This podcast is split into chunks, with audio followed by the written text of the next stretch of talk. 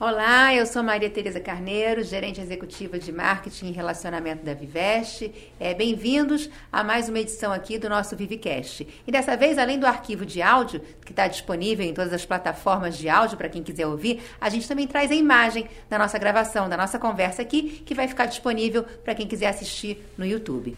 Dessa vez a conversa será com o nosso presidente, Walter Mendes, e o nosso diretor de investimentos, Jorge Simino Júnior. E o assunto: resultados dos planos de previdência, meta atuarial e troca de indexador. Antes de começar, só para reforçar que a gente está aqui gravando com o máximo de segurança. Só eu, o Jorge e o Walter é que tiramos a máscara, o restante da equipe está de máscara e estamos todos vacinados e mantendo a distância adequada. Bom, vamos começar. Os planos de previdência da Vivest têm um histórico de obter excelentes resultados nos investimentos, superando a rentabilidade da maioria dos fundos de pensão e dos investimentos do mercado. Apesar disso, nos últimos anos, alguns planos da Fundação têm registrado déficit e não têm conseguido atingir a meta atuarial, que é aquela rentabilidade necessária para que as contas do plano fiquem equilibradas, ou seja, o valor total dos investimentos, os chamados ativos do plano, atinjam o montante necessário para honrar os compromissos atuais e futuros com os participantes, ou seja, pagar os benefícios, as aposentadorias e as pensões. E por que isso vem acontecendo nos últimos anos? Bom, vamos começar com o nosso diretor Jorge Simino. Jorge, você pode explicar o motivo desses déficits registrados nos planos? Foi a rentabilidade dos investimentos que não foi suficiente? Bom, em primeiro lugar, vamos lembrar que nós temos a indexação dos planos pelo IGPDI, né? que é um índice, é o índice mais antigo de inflação, calculado desde 47. E ele é um híbrido, ele é uma coisa que não tecnicamente obsoleta, né? Porque ele mistura preço por atacado, preço ao consumidor e preços de construção civil. Isso não existe em lugar nenhum. O que existe é ou você tem um índice de preço ao consumidor ou um índice de preço por atacado. Muito bem, na composição dele, 60% é preço por atacado. E o que, que tem dentro desse preço por atacado? Basicamente um vasto conjunto de commodities, aço, petróleo, soja, carne de boi, enfim, minério de ferro, cobre, e esses preços são impactados pela variação da taxa de câmbio. Nos dois últimos anos, nós tivemos uma combinação perversa nesse, nesse componente. Por quê? Porque os preços das commodities em dólar subiram muito. Né? E a variação da taxa de câmbio aqui no Brasil sofreu uma desvalorização. Então, quando você faz a composição das duas coisas, ou seja, você transforma o preço em dólar em preços em reais, o índice subiu muito. Uma ideia, Dentro desse índice de preço por atacado, que é 60% de IGP, tem um pedaço que é preço industrial, tem um pedaço que é preço agrícola. Né? Em 12 meses, vamos lá, começando em junho do ano passado até julho desse ano, os preços agrícolas desse indicador subiram 36%. 36%. É, o resultado disso é que o IGP, que corrige o nosso passivo, o ano passado, foi de 24%, enquanto que o IPCA foi 4,5%. Quer dizer, se você fizer a proporção do IGP pelo IPCA, dá quase cinco vezes, né? que é a mais alta desde 1994. Então deu um descompasso. Então nós tivemos uma, o ano passado né? uma meta atuarial de quase 32%. Né? Nenhum ativo rendeu 32%. Tá certo?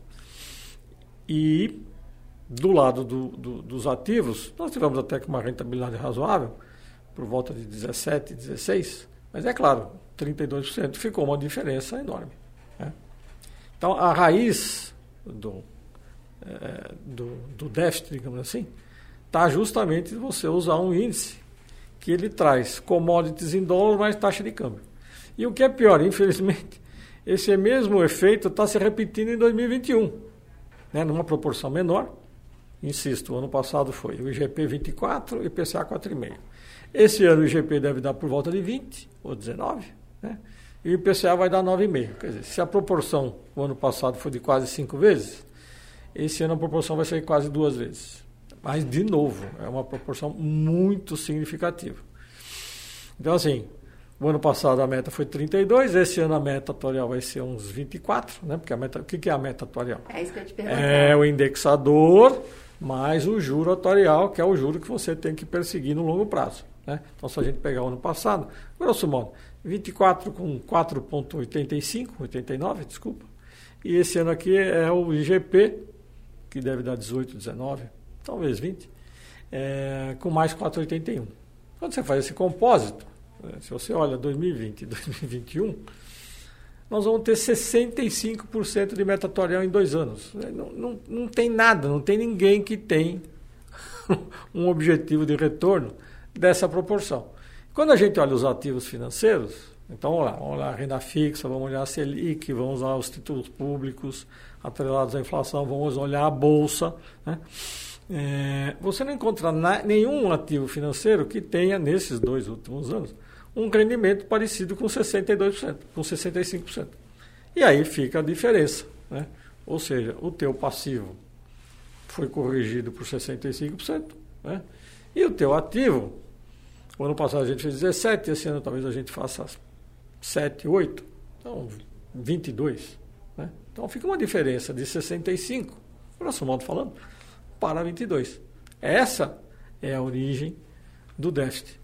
Por quê? Porque esses dois anos, só para terminar, a distância entre o IGP e o IPCA é a mais alta dos últimos 26 anos. Quer dizer, desde o plano real, lá em 94, se você for medir a evolução anual do IGP, a evolução anual do IPCA, nunca teve uma proporção tão é, de magnitude tão significativa como a gente observou nos dois últimos anos. Tá certo. E, Walter, então, já que o Jorge tocou nessa diferença entre IPCA e GPDI, eles são dois índices de inflação, né? Por que, que eles têm, então, resultados tão discrepantes assim?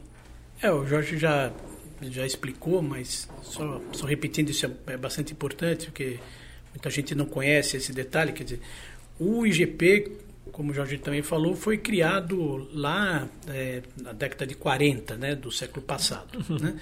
Numa época em que não havia muito conhecimento ou tecnologia a respeito de como fazer índices, índices de inflação. Ah, na época havia uma ideia de que um índice misto, que misturasse preços no atacado com preços no varejo, com preços da construção civil, ele representaria mais ou menos a evolução dos preços do PIB, da, de toda a economia. Tá?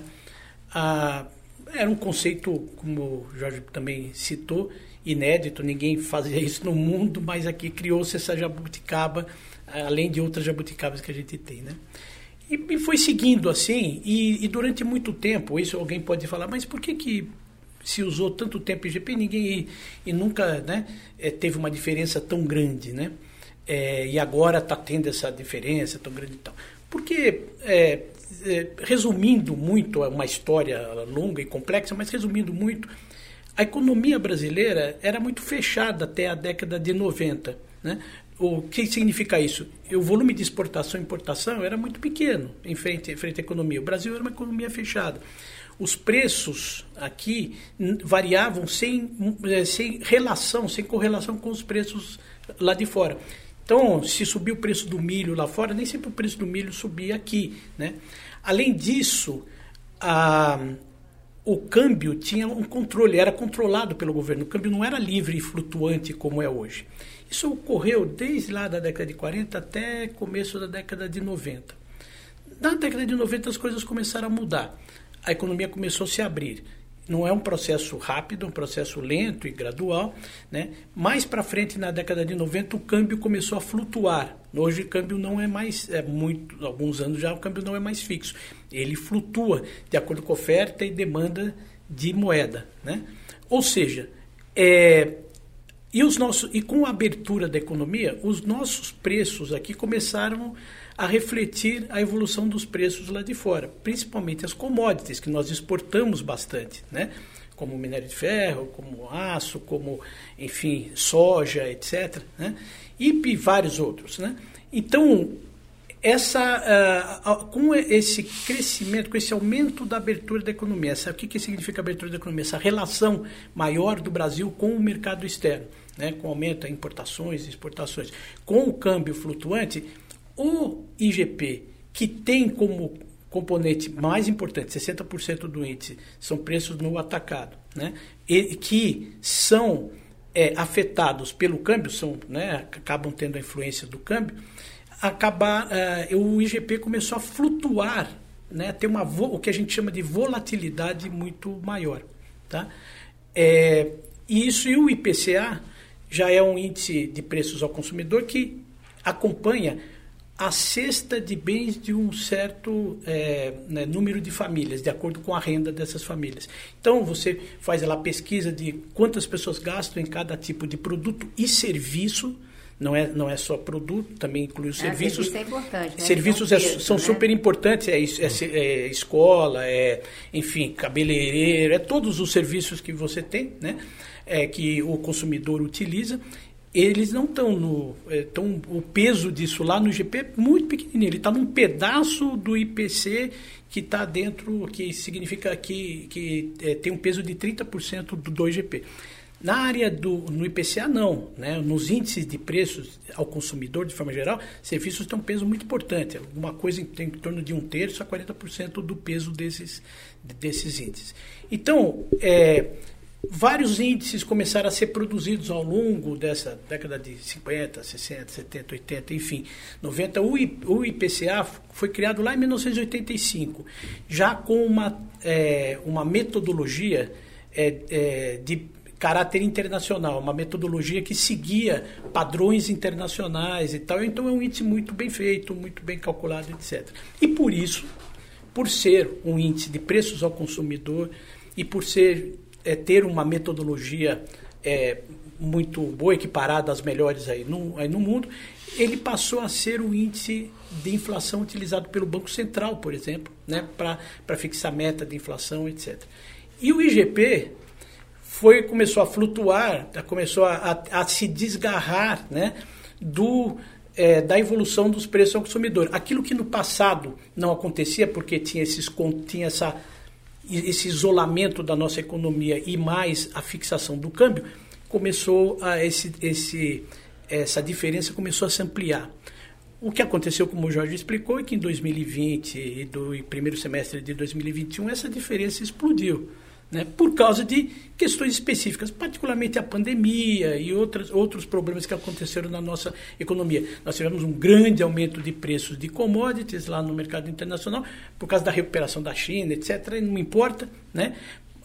e a gente teve um, um, grande, uma grande evolução do câmbio também.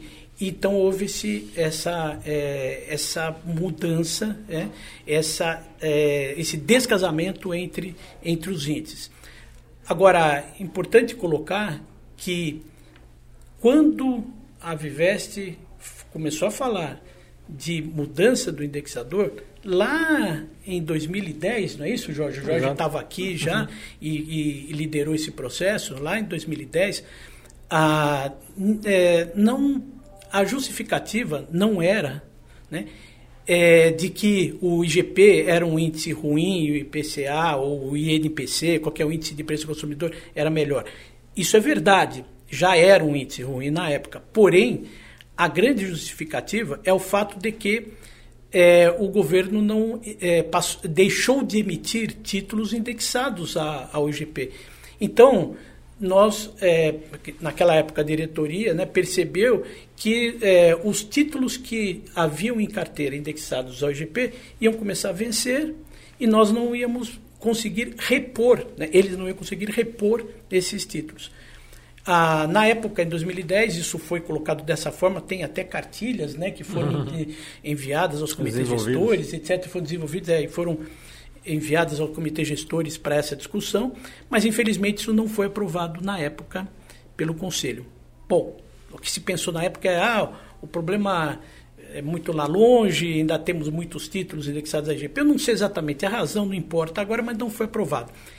No começo de 2018, muito antes de haver esse, é, esse descolamento entre IPCA e IGP, essa explosão do IGP que aconteceu em 2020, e primeiro semestre de 2021, a diretoria voltou a, é, com a discussão, a proposta de trocar o indexador com a mesma justificativa daquela época de 2010, ou seja, não temos títulos, né, nós não temos ativos é, indexados ao IGP que possam casar, que possam fazer o casamento com o nosso passivo, com os benefícios que são reajustados pelo, pelo IGP.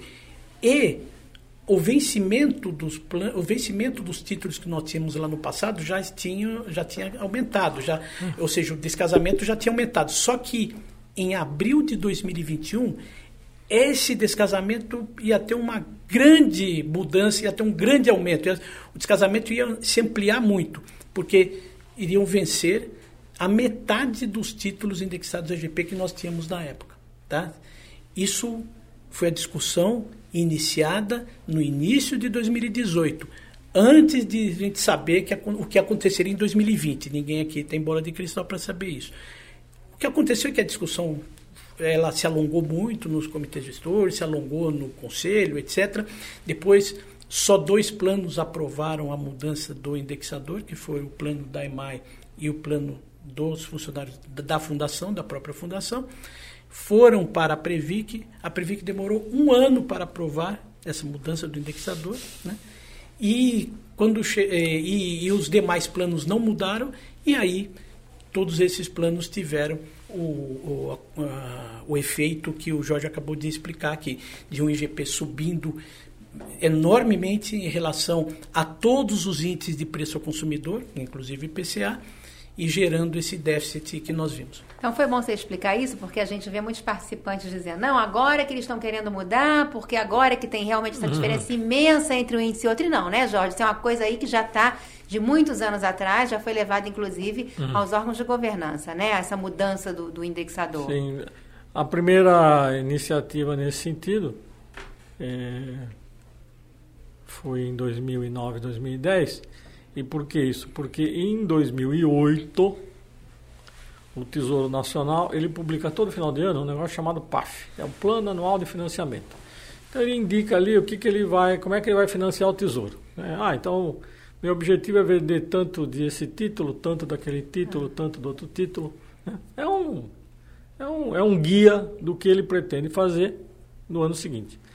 Em 2008, é, se a gente pegar esse documento, ele avisa, assim, ó, não vou mais emitir notas do Tesouro Nacional da série C, que é a série que é atrelada à variação do GPM. Aquela que a gente chama NTNC para o participante. NTNC é o fala, apelido. Né? Né? E não emitirei mais as notas do Tesouro Nacional da série D, que é atrelada à variação do dólar.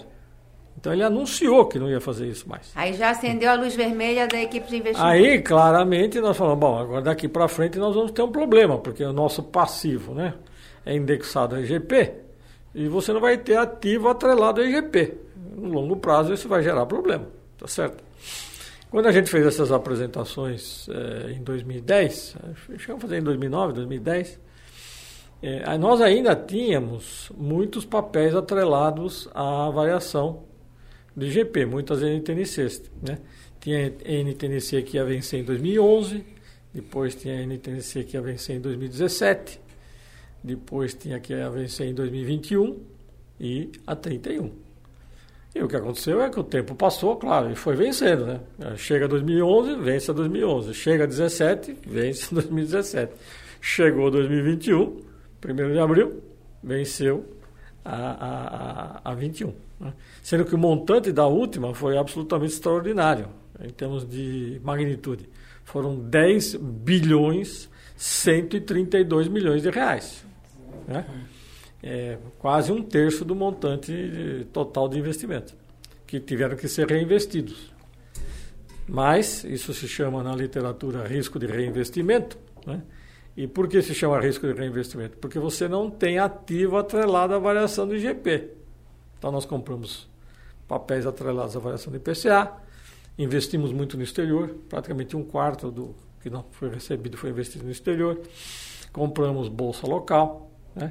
mas de novo, aquilo que se chama casamento entre ativo e passivo em termos de indexador, não é possível ser feito mais. E quando ocorre uma diferença, como ocorreu em 2020 e como está ocorrendo em 2021, e vamos torcer para que não ocorra em 22, mas existe uma chance desse processo se repetir em 22, você tem esse tipo de resultado, que é um resultado negativo porque você não consegue né, é, perseguir metas como 32% ano passado, como 25% esse ano. A gente ainda tem um pouquinho, né, dessas NPNCs. Temos, temos, Quanto temos. a gente tem? Hoje, no consolidado da Fundação, aproximadamente uns 33%.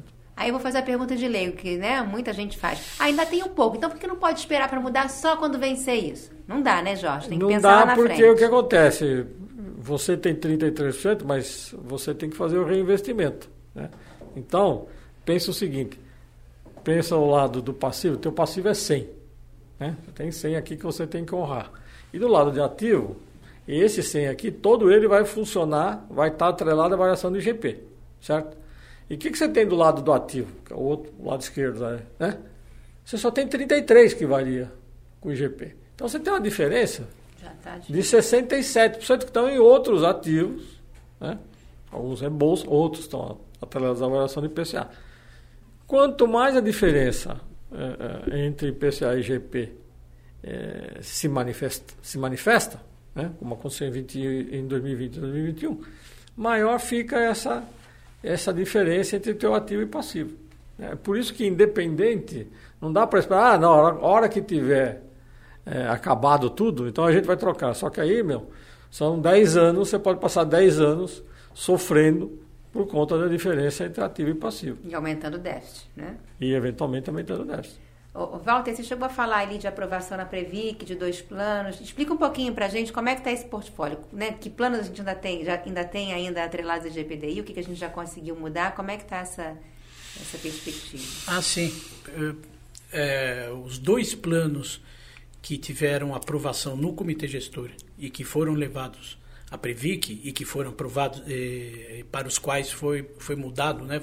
Foi aprovada a mudança do indexador foram o plano da EMAI, o PSAP EMAI e o PAP Fundação, que é o plano dos funcionários da fundação. Tá? Apenas esses dois, todos os demais planos, a não ser o CD, claro que não tem indexação, os planos CDs não têm indexação, mas para todos os demais planos, né, é, o BSPS, BD, CV, né, a, a, indexação é pelo, pelo IGP. Ainda é pelo IGP. O que aconteceu foi o seguinte, é, eu disse, a Previc demorou um ano para aprovar esses dois planos, enfim, razões dela não, que não nos cabe discutir aqui. É, foi um prazo bastante longo. Mas, quando ela aprovou, essa aprovação, essa aprovação aconteceu junto com a divulgação da resolução do CNPC número 40. Essa resolução é muito importante. O CNPC é o órgão regulador dos fundos de pensão. Né?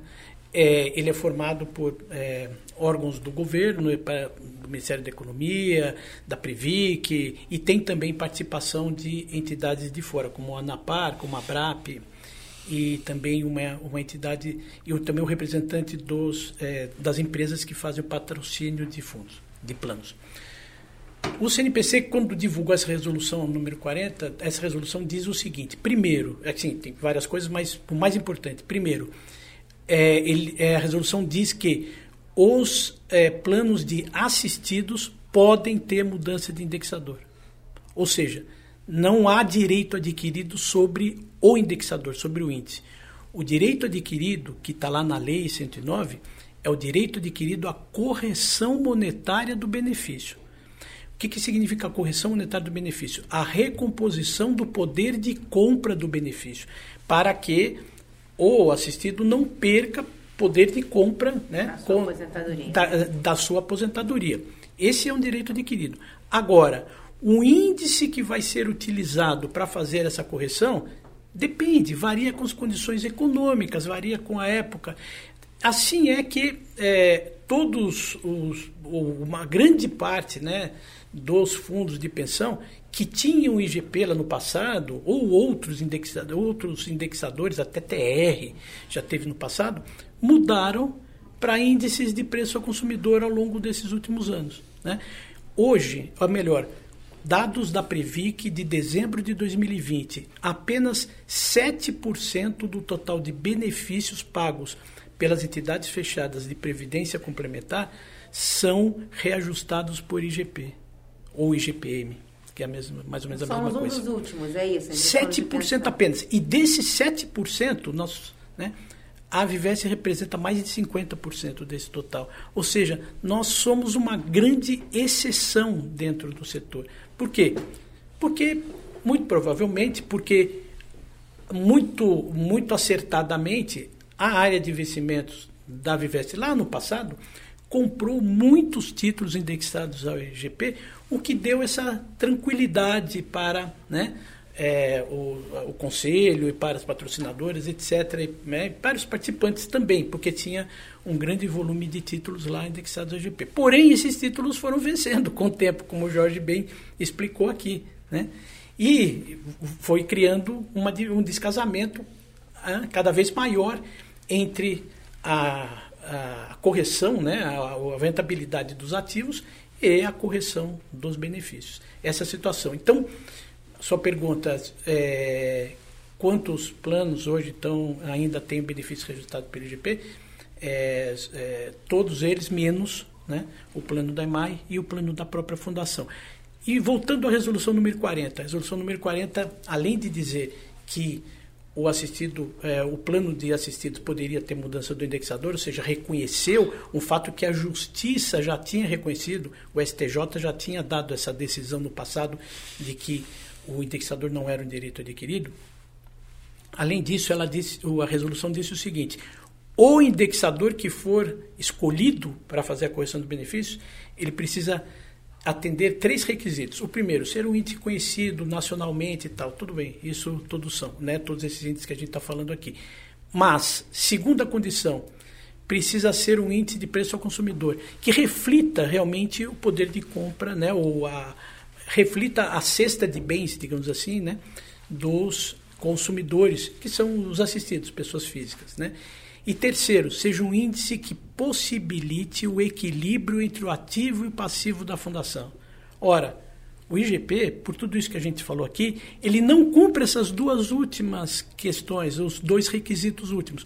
Não é um índice ao consumidor, ele é um índice híbrido, como a gente falou, que tem, na verdade, 70% dele né, são outros preços, preço no atacado ou de, da construção civil apenas. Né? Ah, e, e a segunda condição, que ele é, não favorece o equilíbrio entre ativo e passivo, porque, como, a gente, como o Jorge bem explicou, não existe mais títulos é, emitidos pelo governo, por exemplo, e nem por empresas, né, é, emitidos com indexação ao IGP. Essa, essa é a história. Participante deve estar pensando assim, né, Walter? É, individualmente. Poxa, vão trocar ali um índice que me dá 30% de aumento na minha aposentadoria, por um outro que dá um aumento muito menor. Eu estou tendo uma perda, mas essa perda no longo prazo para a coletividade ela é muito maior. Eu queria que você explicasse isso. É, esse, essa visão que muita gente tem, infelizmente é, propagada aí nas, nas redes sociais e tal, é, é uma visão de curtíssimo prazo, né? Ah, e que está olhando só o que está acontecendo agora recentemente. E não e está olhando só um lado, quer dizer, o benefício que os assistidos tiveram com esses reajustes tão altos, da ordem de 24% no ano passado, da ordem de para quem recebeu o reajuste em junho, foi, se não me engano, 36%. Tá? Então, é, e está olhando esse, essa situação específica só do lado aqui do participante, do, do lado do assistido. Né? Agora, se você tiver uma visão de pouco mais a longo prazo, se verifica o seguinte: uma diferença tão grande em relação aos índices de inflação de preço ao consumidor com aquilo que você, né, o que o, o benefício foi reajustado, não vai ter nenhum efeito, não vai ter nenhuma consequência, né? A, não é, a, a vida não é assim tão simples, a vida não é tão fácil, né? Uh, o que acontece? Esse, primeiro, essa visão, como eu disse, é de curto prazo, e, e essa diferença de, de índices, essa possibilidade de gerar déficits ao longo do tempo, isso afeta, né? isso atinge, isso pode gerar uma instabilidade e atingir a sustentabilidade no longo prazo da fundação. Porque alguém vai ter que pagar esse déficit, tá certo? Quem vai pagar? No caso do BSPS, as patrocinadoras pagam, tudo bem, e isso acontece, isso é muito ressaltado aí pelas redes sociais. Se o patrocinador paga, qual é o problema? O patrocina, é, patrocinador pode não querer mais pagar. Ele pode achar que isso é um, um risco muito alto, esse risco está aumentando, e de repente ele tomar uma, uma atitude mais drástica. Aquilo que parecia é, uma possibilidade muito remota e que nós vimos em redes sociais gente dizendo o seguinte: ah, não vai ter retirada de patrocínio porque é muito caro ou porque é, muito difícil, é complicado em termos legais. Acabou de acontecer com a Enel, né? Em agosto ela pediu retirada de patrocínio do Pisap Eletropaulo. Ah, ela está mantendo o plano CD aqui, no, aqui, na, aqui na Viveste, mas ela fez essa retirada. Então, esse risco que parecia remoto, que parecia muito difícil, ele acabou de se materializar. Será que as pessoas não, não veem que é, esse, essa diferença, esse ganho né, no benefício que aconteceu no curto prazo, pode ter um efeito muito negativo no, no, no médio e longo prazo? Tá? Eu acho que esse evento da Enel está tá demonstrando isso. Né? No caso do BD e do CV, só para lembrar, aí, no caso do BD e do CV, os déficits que por acaso forem gerados, né, ou quando são gerados, eles são bancados tanto pelo patrocinador como pelos participantes assistidos. Tá? E nesses casos, né, é, os planos de equacionamento que vão exigir um pagamento adicional das, dos participantes, dos assistidos que têm plano BD e CV, e que optaram, no caso do CV, pela, pela renda vitalícia, esses, é, esses equacionamentos vão começar a ser pagos agora, em 2022. O plano de equacionamento está sendo fechado agora pela Fundação e o, os pagamentos extraordinários vão ser feitos a partir de 2022. E como disse o Jorge, que provavelmente nós esse ano nós vamos ter um outro déficit em função dessa explosão do IGP no primeiro semestre e também, infelizmente, de um mercado que está muito negativo nesse ano, está muito difícil, né? esse déficit gerado esse ano vai, vai causar um plano de equacionamento em 2022, até o final de 2022, que vai se acumular com esses pagamentos extraordinários já pagos em 2022 e que vão ser pagos em 2023. Ou seja, é, não, quando a, a, voltando ao começo da sua pergunta, quando você, é, o participante, o assistido diz, poxa, mas eu, agora que eu tive essa vantagem, por que, uhum. que eu vou trocar esse indexador, né? Seguinte, você já teve a vantagem, você já, já recebeu e ninguém vai tirar isso de você. Agora, garanta esse valor daqui para frente, né? Mantendo a indexação pelo IPCA, né? Uhum. Que é o, o índice de preço ao consumidor, e evite que, esse, que há novas ocorrências desse problema gerem novas ocorrências de retirada de patrocínio, como aconteceu com a Enel. E você pode me perguntar, mas foi o índice que causou a retirada de patrocínio da Enel? Eu não sei, eu não respondo pela Enel. Agora, o fato é que a Enel, se, se nós tivéssemos em 2020 e 2021 uma indexação pelo IPCA, em vez do GP, o déficit da Enel seria hoje da ordem de 1 bilhão e 700. Tá? Só que o déficit da Enel hoje está em 4 bilhões e, e, quase 4 bilhões e 900. Só pelo efeito da diferença do GP com o IPCA. Então, alguma influência deve ter tido, tá certo? Então é isso. Então eu não posso responder como eu falei pela Enel, não sei, mas quem, que tem, que tem, quem tem que responder pela Enel é a própria Enel, mas tudo leva a crer que esse fato, esse aumento tão grande do déficit que ela teve que assumir no BSPS, deve ter levado, deve ter sido um fator muito importante nessa tomada de decisão da Enel. Você falou que BSPS não paga, né? Realmente, BSPS no déficit é a patrocinadora que, que, que cobre. Mas, assim, no, no, no total de nossos participantes, é, a maioria paga ou não paga no caso de déficit?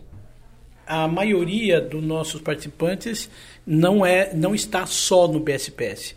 A maioria dos nossos participantes, acho que superior a 60% dos nossos participantes, é, ou está no BSPS BD e CV, ou está no BSPS IBD, ou está só em BD e CV, ou até só no CV.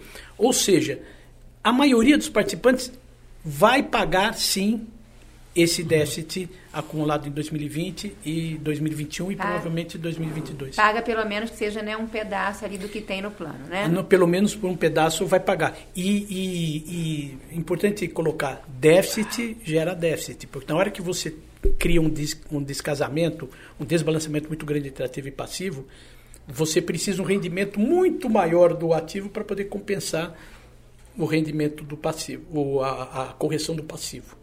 Então, é, as, a maioria das pessoas, sim, vai pagar, pelo menos em parte, é, é, esse déficit ocorrido em 2020 e 2021.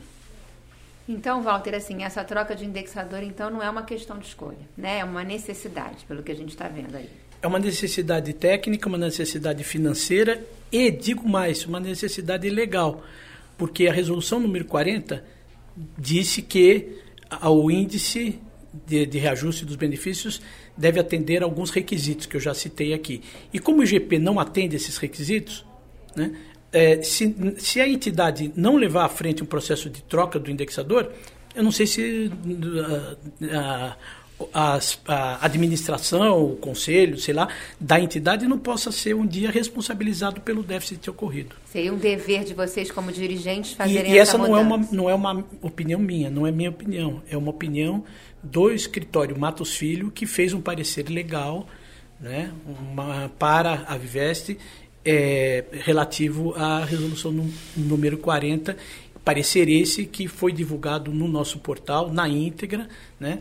e está lá para quem quiser ler e entender o problema com, com a profundidade devida. Agora, resumidamente, como é que é o processo a partir de agora? Né? Vão ter votações, vão ter apreciações? Como é que a governança da Viveste vai analisar isso? A resolução 40 deu um prazo de 180 dias para que houvesse uma divulgação e discussão dessa questão nos órgãos de governança. Nós, é, é, a diretoria pediu ao Conselho autorização para iniciar essa discussão nos comitês gestores no dia 1 de junho deste ano. Logo, esses 180 dias de prazo vencem em 1 de dezembro. Ah, esse trabalho que nós, esse, essa conversa que nós estamos tendo aqui para esclarecer os nossos participantes assistidos né, faz parte de todo um esforço que a Vivesse tem feito para divulgar o, o, assunto. Nós divulgamos, como eu falei, três estudos, aliás, eu falei só de um estudo, vou falar dos outros dois, além da, do, do, do, estudo relativo à resolução número 40, que é um estudo jurídico, nós divulgamos um estudo atuarial, também feito pela Mercer, pela consultoria Mercer, divulgamos um estudo Uh, econômico sobre os índices IGP e IPCA, explicando aqui um pouco daquilo que a gente falou, ah, pela MCM, né, um, esse estudo foi assinado pelo economista José Júlio Sena. É, nós divulgamos esses estudos lá comecinho de junho no nosso portal, mandamos para todos os comitês gestores e estamos esperando essa discussão dos comitês gestores. Ontem é, eu mandei novamente uma carta para todos os presidentes comitês gestores dizendo o seguinte: o prazo vence, o prazo de 180 dias dado pela resolução 40 vence no dia 1 de dezembro. Estamos aqui à disposição para discutir, para conversar os estudos estão aí, mandei de novo os estudos, inclusive, né? E nós fizemos é, no nosso portal uma sessão de perguntas e respostas a respeito do assunto. Nós temos de divulgado boletins, nós estamos fazendo lives, nós estamos fazendo, enfim, fazendo todo um esforço no sentido de provocar a discussão, mas uma discussão técnica, uma discussão com base técnica, com argumentos, e não simplesmente uma manifestação de vontade né? Eu não quero índice, eu não gosto. Não é assim que funciona. Uhum. A vida é muito mais complexa do que isso. Então, para finalizar, né, queria que uhum. vocês dois deixassem aí uma mensagem. Que mensagem vocês gostariam de deixar uhum. para os participantes em relação a essa troca de indexador? Jorge, por favor.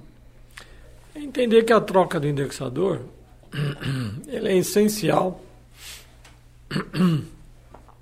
para a sustentabilidade, para a perenidade do plano no longo prazo. Esse é o ponto central. O ponto central não é quem ganha, quem perde. Né? Na verdade, quem ganha é o plano, porque ele ganha sustentação no longo prazo. Todo plano, todo fundo de pensão, ele tem o objetivo de pagar benefícios em prazos muito longos. É portanto que ele tem objetivo de longo prazo. E é por isso que a questão da perenidade é fundamental. A não troca do indexador coloque em risco a sustentabilidade do plano no longo prazo. Esse é o ponto central. Tá certo. Walter.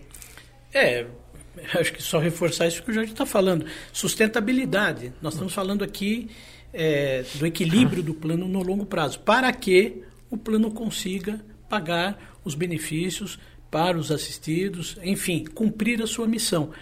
Agora, se nós não temos, é, se a sustentabilidade do plano no longo prazo é afetada, se nós abalarmos essa sustentabilidade do plano, que até hoje foi tão boa, foi tão, né, até foi tão teve um rendimento, como você falou no início, tão bom, né, ao, ao longo de, de, todos esses anos, melhor do que a grande maioria de todas as fundações, melhor do que muitos produtos no mercado, etc.